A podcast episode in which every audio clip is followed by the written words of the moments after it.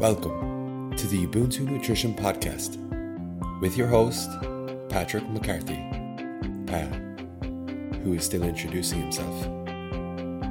This is part one of a two-part series where we'll look at why restrictive diets ultimately fail us and are not sustainable approaches to achieving a healthy weight. So sit back, relax, and listen up.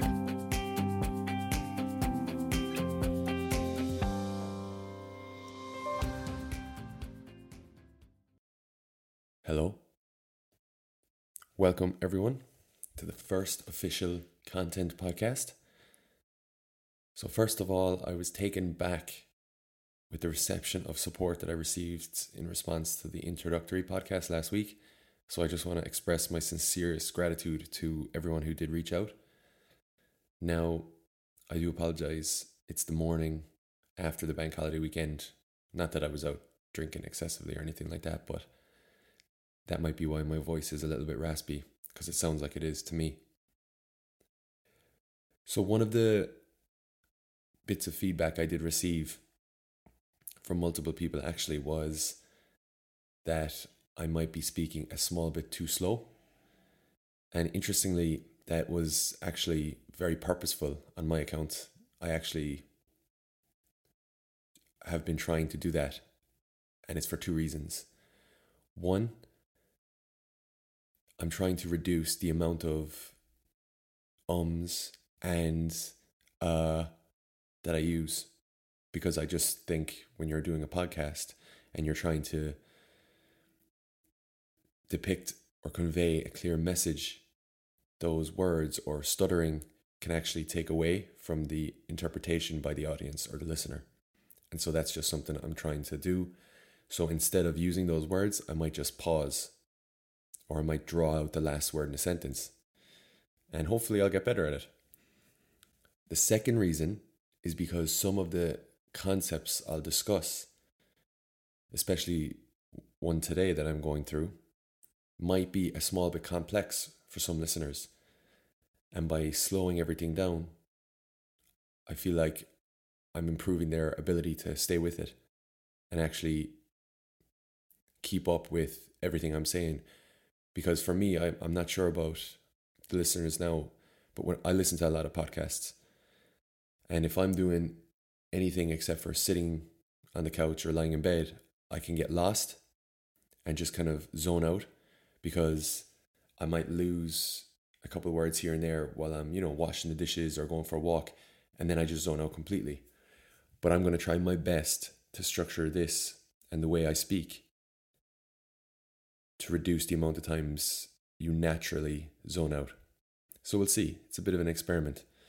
And I'm definitely motivated by Blind Boy's podcast. So I'm not sure if you guys listen to that, but he is one of the most articulate podcast host, hosts that I've heard. And it is like meditation listening to him. So if you haven't listened to him yet, I strongly recommend heading over to his channel and just listening to his first podcast. It is truly amazing. Anyway, this isn't an ad. Okay, so this week is a very interesting topic to discuss, and it's why don't restrictive diets work? Now, before we dive in, I just want to clarify a very important aspect. So today we'll specifically be looking at what happens when we adopt a very restrictive diet by, you know, cutting our energy intake or our calories significantly. And for the most part, we'll be discussing what happens in the short term. However, many of these changes also last months, if not years. And so it, it, what I discuss here today can actually be applied directly to the long term as well. So one of the big dogs in this area is Eric Drexler, and he's a very esteemed researcher who's done a significant amount of work in looking at weight regain and the changes that our bodies undergo when we lose weight. And so he has a fantastic ninety minute podcast about this, where it might be a bit heavy for some of the, you know, beginner nutrition listeners, but I will link that up in the show notes which are available in the in the podcast description. And so there are there are actually a couple of podcasts that I'll link to, and I think that these are the best way for you guys to, if you are interested in diving more into the content around this area, these will be fantastic resources rather than me directing you to scientific papers. Okay? So now, just before we dive in, for those experienced podcast listeners, I am going to speak nice and slowly. So if you are someone who can, you know, go about your daily activity and stay with the message or the content of the podcast, just feel free to speed it up to, you know, one point five or one point six speed, which is just a, it's a little option on Apple Podcasts, and you can do it on Spotify. And that's actually, I listen to all my podcasts at that speed, except for Blind Boy, because I listen to him when I'm going to sleep. And I think the slow content or slow speech is, it's like a lullaby. It has a, a sleep promoting effect for me. But anyway, okay, so back to the short term versus long term. So they're two different concepts. Today, I'm going to, as I mentioned, explore these changes that can actually be applied to both the short term and long term, because the fact is that some of the physiological changes we'll explore today have been shown to start occurring just twenty-four hours after adopting a low energy diet, but also have been shown to last and persist for several years later. And so when I refer to short term, as I mentioned, I'm just talking about the days and weeks after implementing a reduced energy diet. And then the long term is looking at more so the changes that occur months and years later after we have lost a significant amount of weight. So the short term, I'm referring to just chopping energy, and it's not necessarily weight related. And then in the long term, I'm talking about the changes that occur when we lose weight. Okay? Now, I'll try to cover the topic today between in between twenty and twenty-five minutes, and I'll structure it as follows. So, is the problem really a problem, or is Pad just spouting bullshit, clickbait? The physiological changes that occur, the psychological changes that occur, and I've prepared several strategies that can help to potentially counteract the unfortunate metabolic changes that I wanted to, to describe today. However, I do feel I'm going to hit the twenty to twenty-five minute mark before even touching on these. So if that happens, I'll present them in a part two, which I'll aim to upload by the end of the week rather than waiting all the way until next Wednesday, because I've already recorded my guest, my first guest podcast that I'm going to upload next Wednesday. Okay, so let's dive right in. So for all the college students out there that are listening, and future college students, one of the aspects of writing research reports and articles that you'll remember is the first thing you have to do is write the introduction. And at the end of, in, end of the introduction, wow, Pat, the first thing that your lecturer always asks to include is a rationale for the project. So why are you doing it? And this is very important, because why conduct a study that's not needed? Why write a report on something that's not needed, that's already known? And so I'm going to start all my content podcasts with this brief summation of the rationale and the need for presenting the content that I am. So with specific respect to today's topic, I ask you, is it a problem? And do these restrictive diets really not work? So the first statistic I'll present is a really shocking one that was reported in a meta-analysis of twenty-nine studies. And a meta-analysis is simply an objective review of multiple studies. And so it's not biased in just relying on the findings of one small study conducted in one country on one population. It's summarizing the totality of available studies. And so in this study of twenty-nine individual trials among overweight participants who lost significant or f- between five to ten percent of body weight Among these, fifty percent of the weight loss was regained within the initial twelve months. And by five years down the line, eighty percent of the weight was regained. Now, it has also been shown in other studies that up to one third, sorry, between one third and two thirds of weight loss individuals will overshoot their initial weight. And that's typically among overweight patients or individuals. Now, I listened to a, another fantastic podcast, which had guests Lane Norton, and it had another very esteemed researcher. I'm blanking on the name right now, but I'm actually going to link the podcast for you guys. And basically, Lane Norton is a very famous researcher, and he has his own website, BioLane, where he produces very informative videos just about, he communicates the science of nutrition and fitness very, very effectively for the lay population. So I suppose in one way, he's kind of a role model for myself and what I hope to achieve with this channel. But he concluded this podcast with saying, for many people, dieting leaves them worse off than when they began. And that is a huge, I think that's a revelational point. I kind of paused the podcast and I, I was driving and I was sitting there thinking, wow, that's insane. That dieting leaves many people worse off than when they began. So just as a little personal anecdote here, I was studying, as I mentioned, in Denmark last year. And we had this lecture with a very, very well-known obesity researcher in, and he's Danish. I won't mention any names or anything like that. But he gave us this huge lecture about the difficulties and the metabolic adaptations, some of which I'll cover today, that occur in response to weight loss initiatives, especially among overweight people. And he kept telling us about what doesn't work and why this doesn't work. And I actually raised my hand at the end of the lecture and I said, so you've told us what doesn't work and why it doesn't work. What do you recommend? And he sat there silently, kind of giggled and just said, don't put on this excess weight in the first place. And I was like, whoa. And I remember a few of my classmates and friends were sitting around me and we were just stunned by that.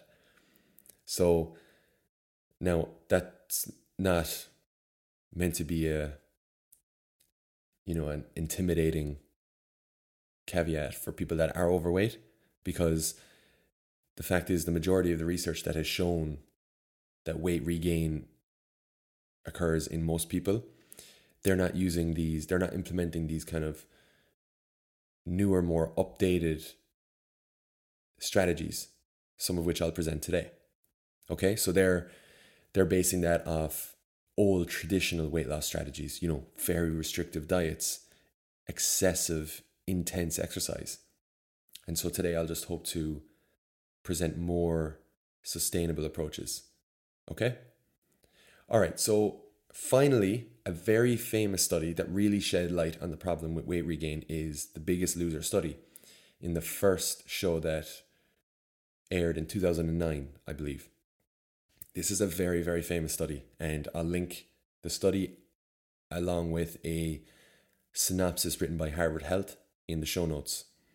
And so basically what they did, and if you don't know The Biggest Loser, it's a T V show where, it's a reality T V show where very overweight, actually, sorry, morbidly obese individuals subscribe to a intensive dietary and physical activity regime where it's twelve hundred calories for several weeks plus ninety minutes of fairly intense exercise each day. And they do lose in excess of one hundred pounds throughout the program. However, this first cohort in two thousand nine found that six years later, seventy percent of the weight was regained among this initial group of sixteen participants. So while they did lose thirty percent, seventy percent was regained. So, you know, if the average weight loss was one hundred pounds, that's seventy pounds regained, which would put them back in the morbidly obese category. But the very interesting finding, and the things I'm going to discuss here today, is the metabolic adaptation. And the markers of this metabolic adaptation lasted six years. So six years down the line, the metabolic effects of dieting were still there, which is very important. And so that's the rationale for the topic and the content I'll explore today. Okay, so I'm going to break it, as I mentioned, into physiological changes and psychological changes. So what happens in our body physiologically when we adopt a very calorically restricted diet? So a pound of fat is approximately three thousand five hundred calories if you're looking at it energetically in a lab. So if we worked like machines, if we, if we are to cut five hundred calories for the next seven days, we should lose exactly one pound of fat, right? However, we know that this doesn't actually transpire. And if we were to adopt a five hundred calorie deficit, we wouldn't have lost a pound of body fat in a week because we don't work like machines. And this is the first physiological change that happens when we cut our energy intake down. So our muscles are constantly turning over, and turnover just means it's a balance between breakdown and building up. And so as our muscles break down, the building blocks of our muscle, called amino acids, they are actually used to produce energy for our body. And so when we adopt an energy deficit or a caloric deficit to lose weight, some of this deficit is contributed to by amino acids, or aka muscle. Now, you might be thinking to yourself, eh, I'm grand with losing a bit of muscle if it means I can get rid of the beer belly too.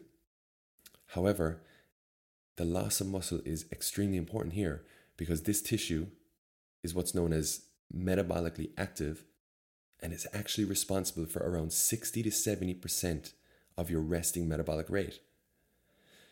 And your resting metabolic rate is the energy you burn just staying alive throughout the day. Okay? And so when I say energy, you can always think of that as calories.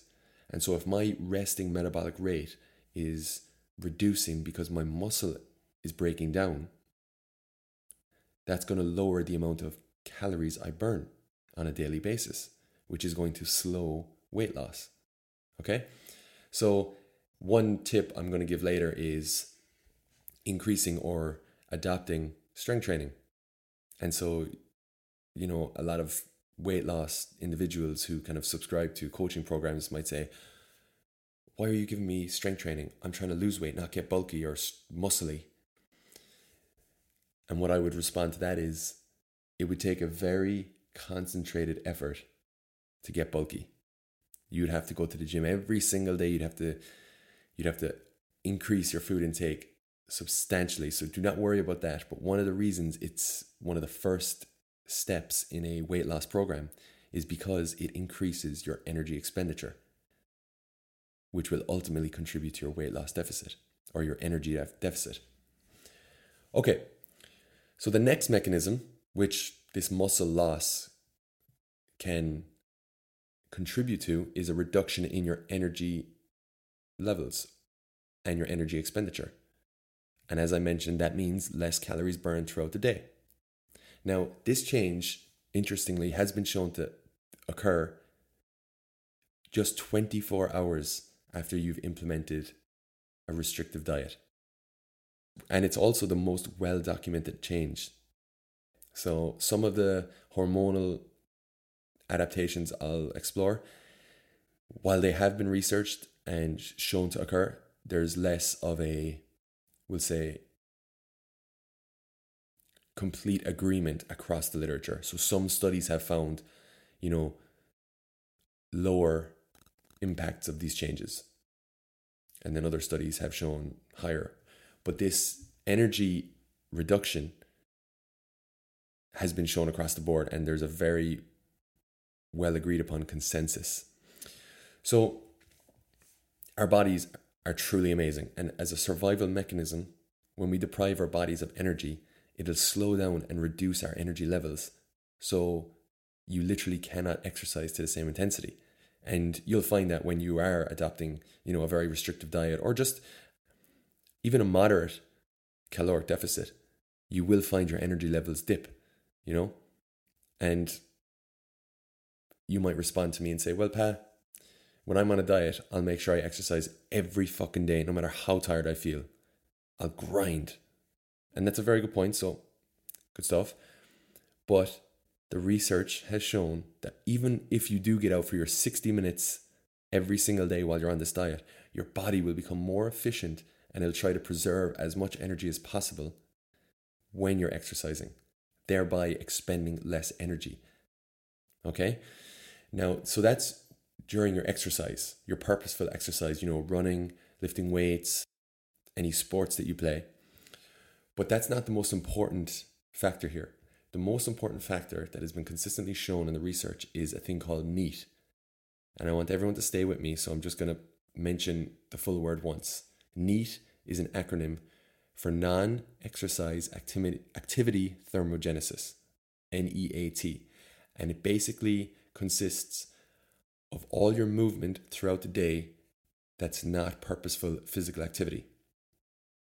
Okay, so walking to and from the bin outside, your posture, fidgeting while you're sitting working, any walks you do during the day that aren't, you know, moderate intensity exercise. So basically every bit of activity that's not exercise is this concept called NEAT. And this is actually consistently shown to be the most important predictor of body weight in population-based studies. Okay, so I'll do another podcast on that down the line, hopefully.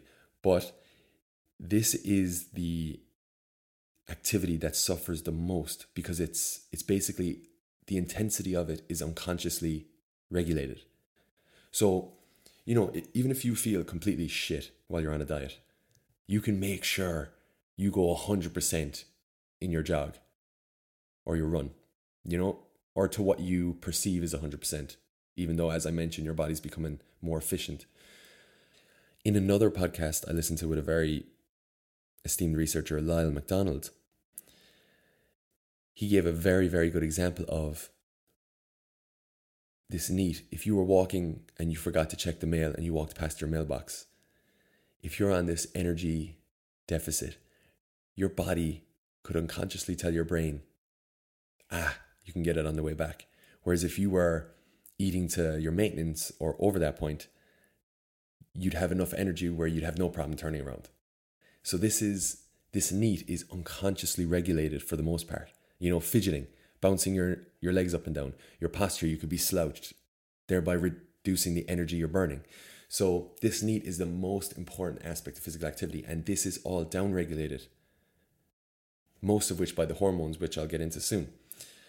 Okay, so finally, before moving on to these hormonal changes, you might ask, if I'm overweight or obese, or even if I have a small bit of excess weight, and I'm not typically or technically overweight, shouldn't my body want me to get rid of this excess energy?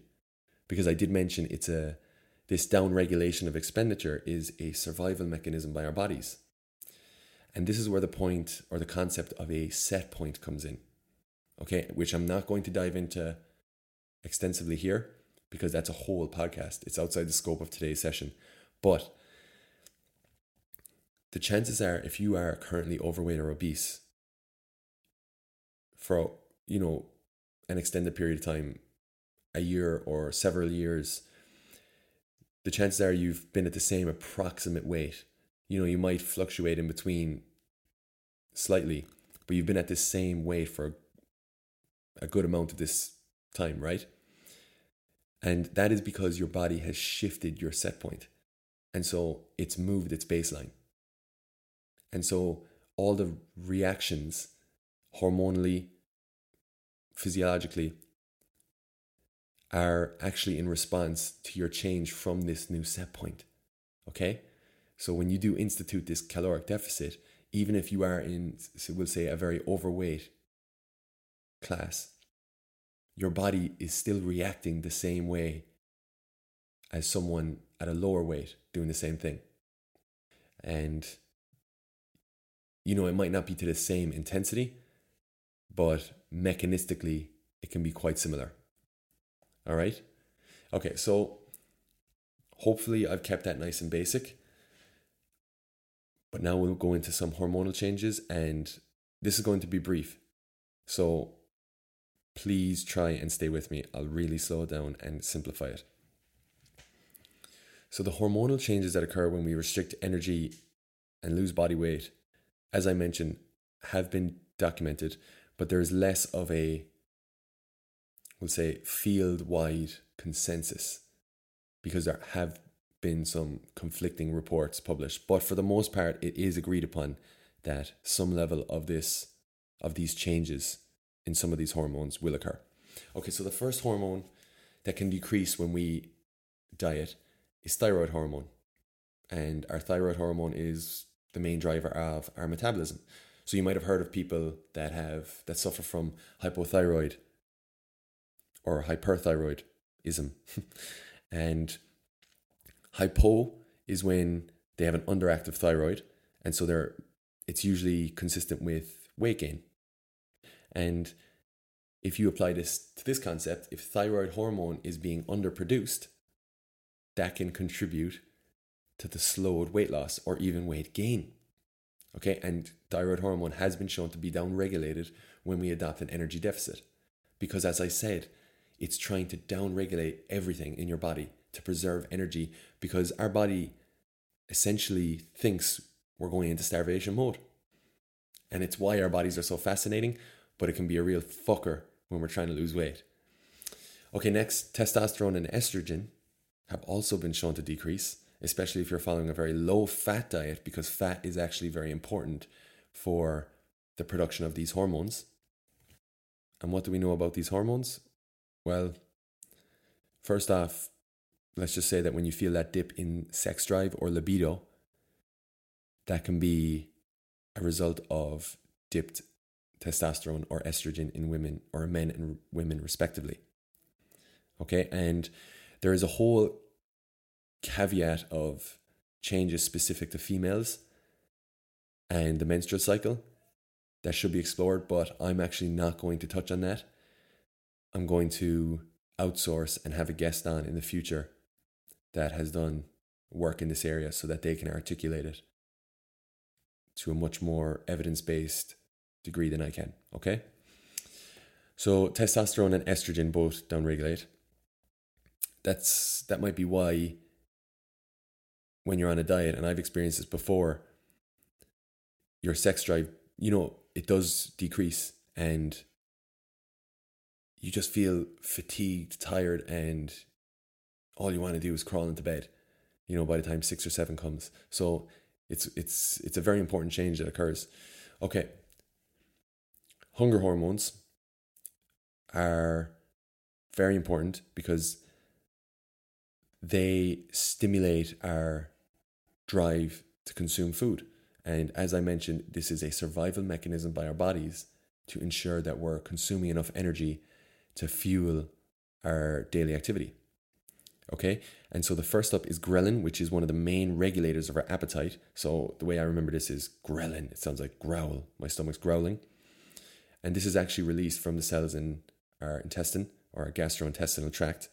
And it travels up to our hypothalamus, which is simply an organ in the brain, and tells our brain that we need food. Okay, and this has been shown to be increased or heightened when we adopt a energy restricted diet. So this is this can occur very, very early in the diet process. It doesn't require weight loss to start being elevated. Okay, so another hormone that is very important here is called, stay with me now, cholecystokinin, or C C K for short. And this actually does the opposite of ghrelin and actually tells our bodies that we're full. The interesting thing about this hormone is that it responds to the physical sensation of food pushing on the stomach and the intestinal walls. And so that's one reason why eating voluminous foods when you're following a caloric deficit diet can actually stimulate the release of this hormone. But when we are following, you know, restrictive diets, it has been shown to decrease. Okay, so I'll dive into a way of increasing the release of this hormone through the foods that we eat in the strategies later on, or in part two, because I'm definitely approaching the twenty to twenty-five minute mark, if not gone past it. Okay, so you're probably bait from listening to me go on about hormones, but I haven't yet mentioned the most important one. So if you are someone that has some idea of nutrition and weight loss and physiology in general, I'll give you a second to just shout it out in the car and feel like an absolute genius. Leptin. That's right. So this is a hormone that's released from our fat cells directly. Okay, so it's actually known as a adipokine, because our fat cells are also known as adipose cells or adipocytes. Okay, so this hormone is actually released from our fat cells, and it acts again on that part of the brain called the hypothalamus, and the hypothalamus is the crucial regulator of the metabolism that we discussed earlier. So this hormone is the really fucking cool one, because it really worked to keep our ancestors alive. It's the it's the survival one. So when we adopt a restrictive diet, when we when we start reducing the food or the energy from that food, but also when we actually lose weight. So when our fat cells shrink to release the fatty acids to be used as energy, leptin is downregulated. And leptin is crucial because it travels up to the hypothalamus and it tells our body, yeah, keep going, keep working hard, increase energy expenditure. You know, you can go for that run, you can sprint away from that predator. And it's working all the time to keep energy balance equation even. So when our body senses this reduction in the fat cells, so if you have adopted a very energy restricted diet and you've lost, you know, five or six pounds, you're feeling great, leptin will be downregulated. Okay, so reduced amounts will be released from these fat cells, and then your hypothalamus isn't receiving as much and it downregulates your energy expenditure.